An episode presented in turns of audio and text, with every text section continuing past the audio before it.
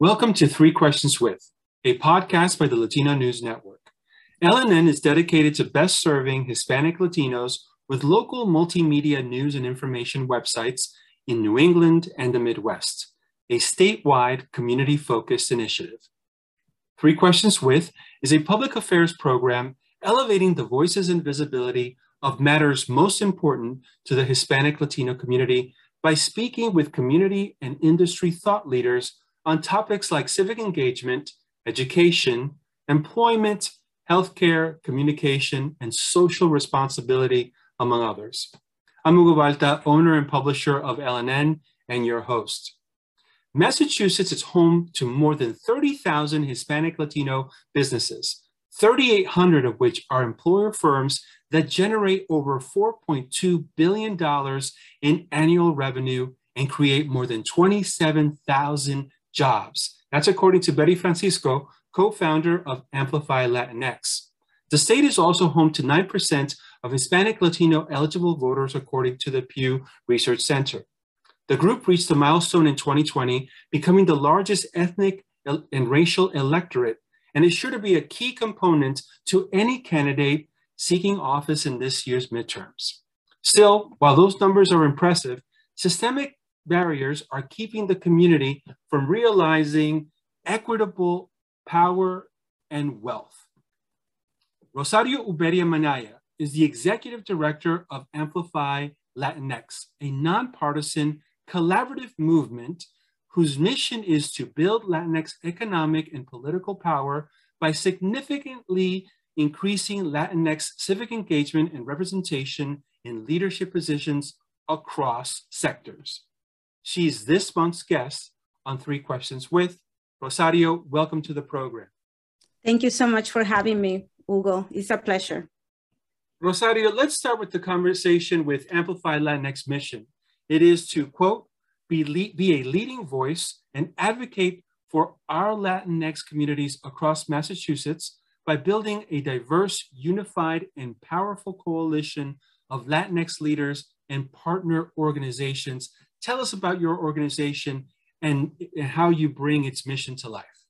Yeah, sure. Um, again, thank you for having us at the plus platform. It's always great to be able to talk about the organization because the way we um, sustain ourselves and grow is making sure that many Latinos know about the work that we are doing.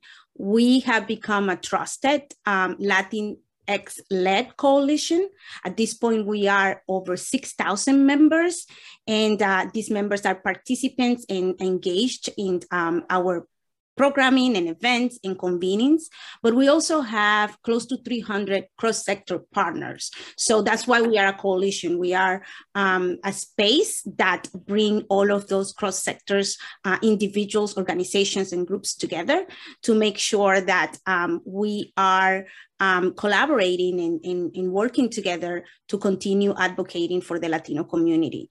And uh, as you said, our goal is to serve as one of the leading voices and advocates in Massachusetts for uh, the Latino community. And, uh, and we do that through different initiatives and opportunities to work together. Um, we are a grass tops organization that uh, works in bringing all those voices into one um, area and, uh, and, which is economic opportunity for Latinos and, uh, and continue advocating um, for, for that goal. So um, yeah, so it's, it's part of part of the work that we do comes out of those collaborations and the needs that we see in the uh, grassroots level. Collaboration certainly is key to the success of any enterprise. In February, Amplify Latinx announced a partnership with Robinhood, a major US commissions free stock trading and investing app. As part of that announcement, you said, quote, as a demographic historically affected by systemic inequities, having resources and access to uplifting and promoting Latinx talent and representation and creating opportunities for economic growth is crucial to the rebuilding and restructuring of our economy. What are the historic systemic inequities keeping Hispanic Latinos from economic prosperity? Well, thank you for that question. And it's, it's, a, it's a, a question that um, the organizations that we work with and collaborate with, and of course, the communities that we serve, um, you know, uh, have been challenged with. Uh, Massachusetts is among the wealthiest states in the country, and uh, yet the Latino communities have struggled economically uh, related to Latinos nationwide. Um, there was a report that just came out, it's brand new, it came out um, a couple of weeks ago by Boston Indicators and in collaboration with the Gaston Institute and Latino Equity Fund that are all of our partners under Amplify, um, that talks about the bright spots that we have seen in Latinos in Massachusetts. For example, poverty rates have decreased, and uh, and that's that's a plus. But um, it, um, on top of that, Latinos have a higher entrepreneurship and education and labor force participation rates than in years past, but it still is a disproportionate share of more than 800,000 Latinos in Massachusetts today. Um, and they contend with having basic necessities met and low intergenerational economic mobility uh, rates. So um, that's kind of like the big picture of what we're facing. And that encompasses so many different areas between housing and immigration and education and, and jobs and, and just basic training to be able to continue their economic mobility. Um, and in part also is that um, we have seen that Latinos uh, raised in Massachusetts lagged uh, in comparison to the US Latinos, like the nationwide, in terms of their incomes by age 35.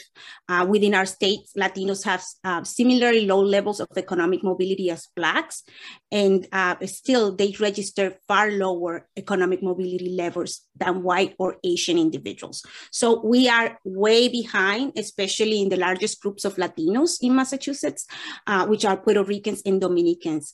Uh, on top of that, we are not in one concentrated area. We are kind of like spread out, but also we are not in the Boston urban core uh, cities. So we are um, outside in other um, more distant spaces or cities uh, from Boston.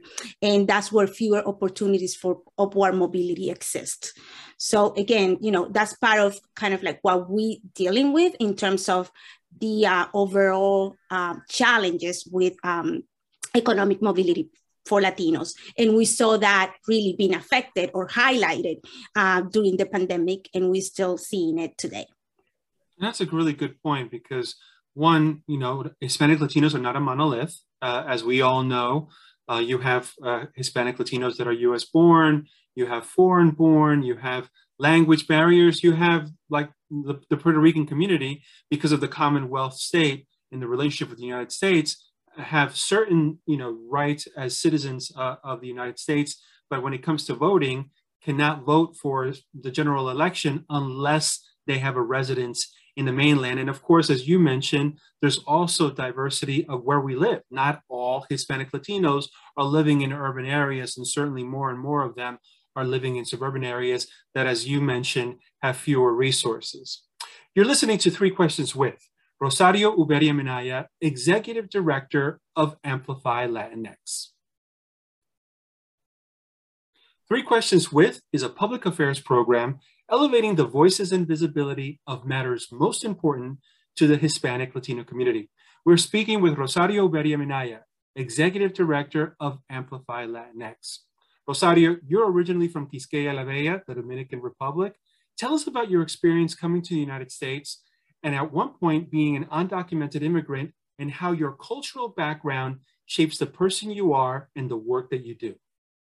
Well, thank you for that question. Not uh, all the time I get the question about my personal experiences, but definitely um, my personal experience, my upbringing, and especially that experience of coming from the Dominican Republic to the United States have really shaped me into the individual that I'm today, the leader that I am today.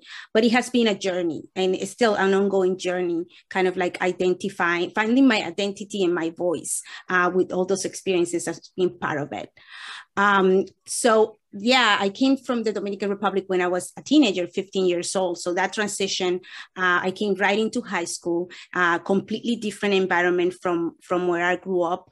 Um, I grew up in Santo Domingo and um, my parents uh, were um, comfortable there. We had a comfortable life. Um, my dad was the director of a, news, a major newspaper uh, in the Dominican Republic uh, for 20 years. And then coming into the experience here of um, becoming low income and, um, undocumented was a completely different, um, you know, um, set of experiences uh, as part of the journey. But I, um, I think that all of that really got me closer to social justice issues and especially advocating for undocumented um, immigrants um, uh, thinking about also voter rights and other things, uh, DACA, uh, which at that time was not even a thing uh, that we started to advocate when I was in college. Um, so uh, that really took me close to um, community engagement and, community organizing. And that's how I started uh, kind of like this trajectory of um, getting involved with nonprofits that were focusing on social justice issues. And, uh, and it's basically because of what I saw, not only in the experiences of my family, my parents, my, my relatives, but also in my community. I grew up in the North Shore in Salem, Massachusetts. And at that time, when I came with my family, it was a very small um, Latino community in, in, in Salem.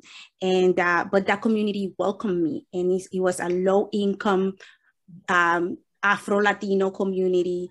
Uh, most of the, of the residents were also undocumented. So we kind of like bonded together in, in um, empowering each other.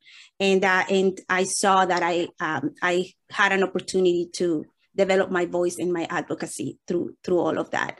So, and the, then the rest is history. I've been part of so many different movements and organizations, especially in the North Shore. And I had the pleasure to lead some nonprofits um, and that kind of like um, came all together in terms of my role with Amplify because I feel that it brings all of that into, into context. Rosario Ubiera Minaya, Executive Director of Amplify Latinx. You are inspirational and aspirational. Thank you very much for your time. Thank you so much for having me. It was a pleasure. Three Questions With is produced by, the, by LNN that oversees five independent local news and information websites with a statewide coverage, Hispanic Latino editorial focus in New England and the Midwest. Do you have a, a suggestion for a Three Questions With um, special guest? Please email us to info at latinonewsnetwork.com I'm Hugo Balta, owner and publisher of the Latino News Network. Thank you all for listening. Stay informed and stay safe.